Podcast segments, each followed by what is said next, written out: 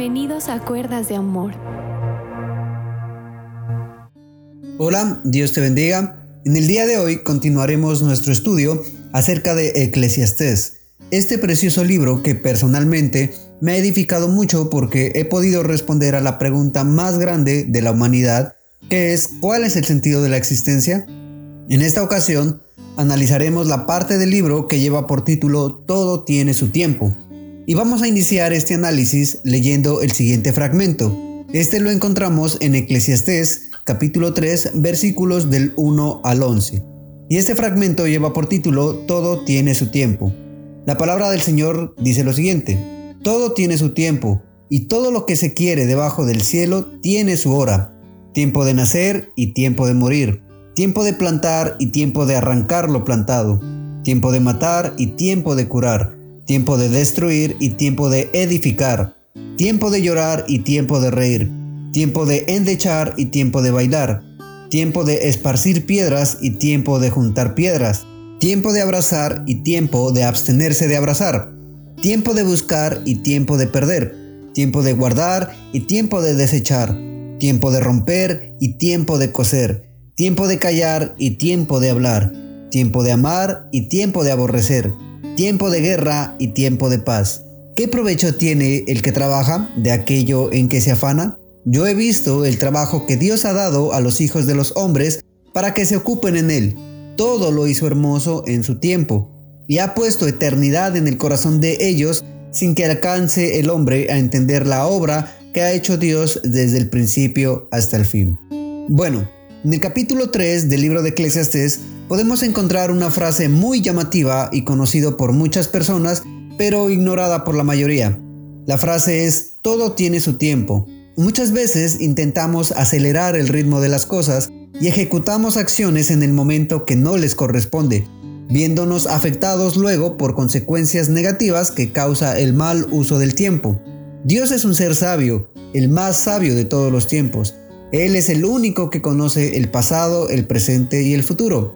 Si Él quiso expresarnos esta frase a través de las escrituras, es porque sabe qué es lo que va a suceder sin alterar el ciclo de la vida y de cada uno de los sucesos que la conforman. Hay dos cosas fundamentales que debemos entender para poder tener éxito. La primera es que el tiempo de Dios es perfecto y la segunda que todas las cosas tienen su momento. Esta lista de acciones mencionadas anteriormente representa todas las estaciones y los cambios importantes de nuestra vida. Algunos son tiempos felices, otros son tiempos tristes, algunos son productivos mientras que otros parecen ser derrochadores, algunos inspiran paz y otros traen dolor. Todos ellos son necesarios para que podamos aprender, crecer y madurar como seres espirituales. Su aparición no es accidental.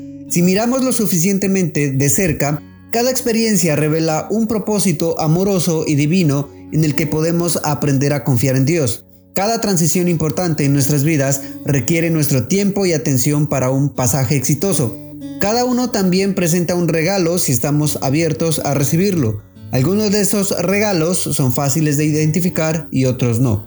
Debemos aprender a aceptar el cambio que caracteriza la vida de cada ser humano. No hay forma de detenerlo de todos modos. A veces los desafíos que enfrentamos parecen túneles oscuros, pero cada túnel tiene una luz al final. Mientras andamos en la oscuridad, podemos enfocarnos en la luz que vemos en la distancia. Esta luz representa el regalo de Dios, sea lo que sea que debemos aprender, sanar o cambiar. La oscuridad pasará a medida que avanzamos hacia la luz, mientras recibimos con gratitud la luz al final del túnel. Nada en la vida es estático por mucho tiempo, a menudo el proceso de la vida es crecer y marcharse. Tan pronto como crezcamos al siguiente nivel más alto en nuestra vida, es hora de irnos al siguiente nivel. Y seguimos creciendo y avanzando a menos que nos resistamos. Cuando llega la crisis, la resistencia es la primera respuesta normal. Es autoprotector porque nos da miedo los cambios, pero a la larga se vuelve autodestructivo.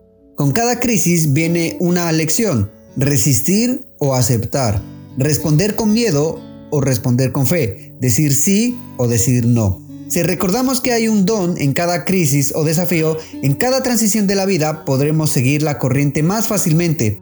A medida que descubrimos que todo tiene su tiempo y que hay un regalo en cada estación de nuestras vidas, aprendemos a confiar en ese amoroso y divino propósito detrás de él. Con respecto al uso apropiado o inapropiado del tiempo, el autor se pregunta, ¿qué ganancia tiene el trabajador de su trabajo si se afana?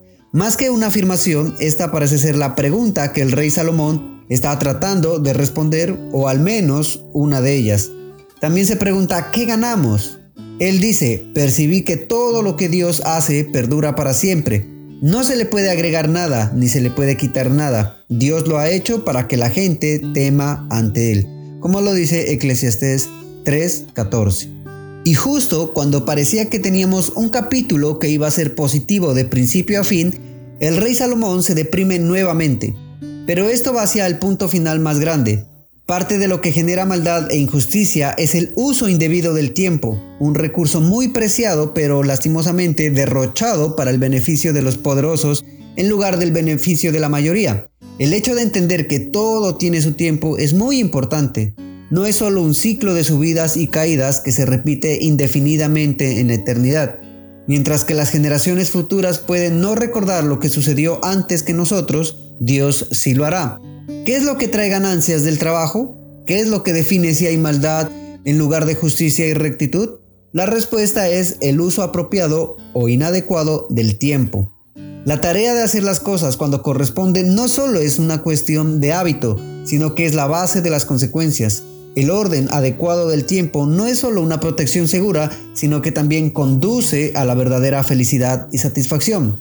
Debemos recordar que el tiempo de Dios es perfecto, Incluso las cosas dolorosas son establecidas por Dios. Todo tiene su propósito, incluso las tormentas frías de invierno que traen lluvia. Debemos esperar con paciencia la plena revelación del misterioso poderío de Dios. Lo único que podemos ver es el centro de la obra de Dios, no su final. Él conoce el principio desde el final y te tiene donde te quiere.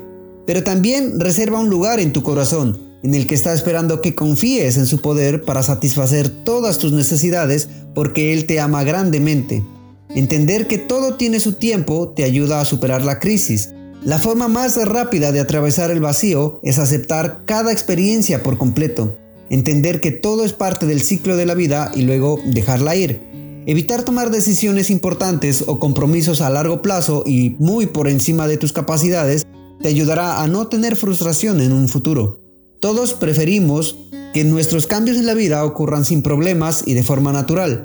Pero cuando nos atacan con toda la fuerza de una tormenta, podemos recordar que estas son oportunidades intensas para la transformación espiritual.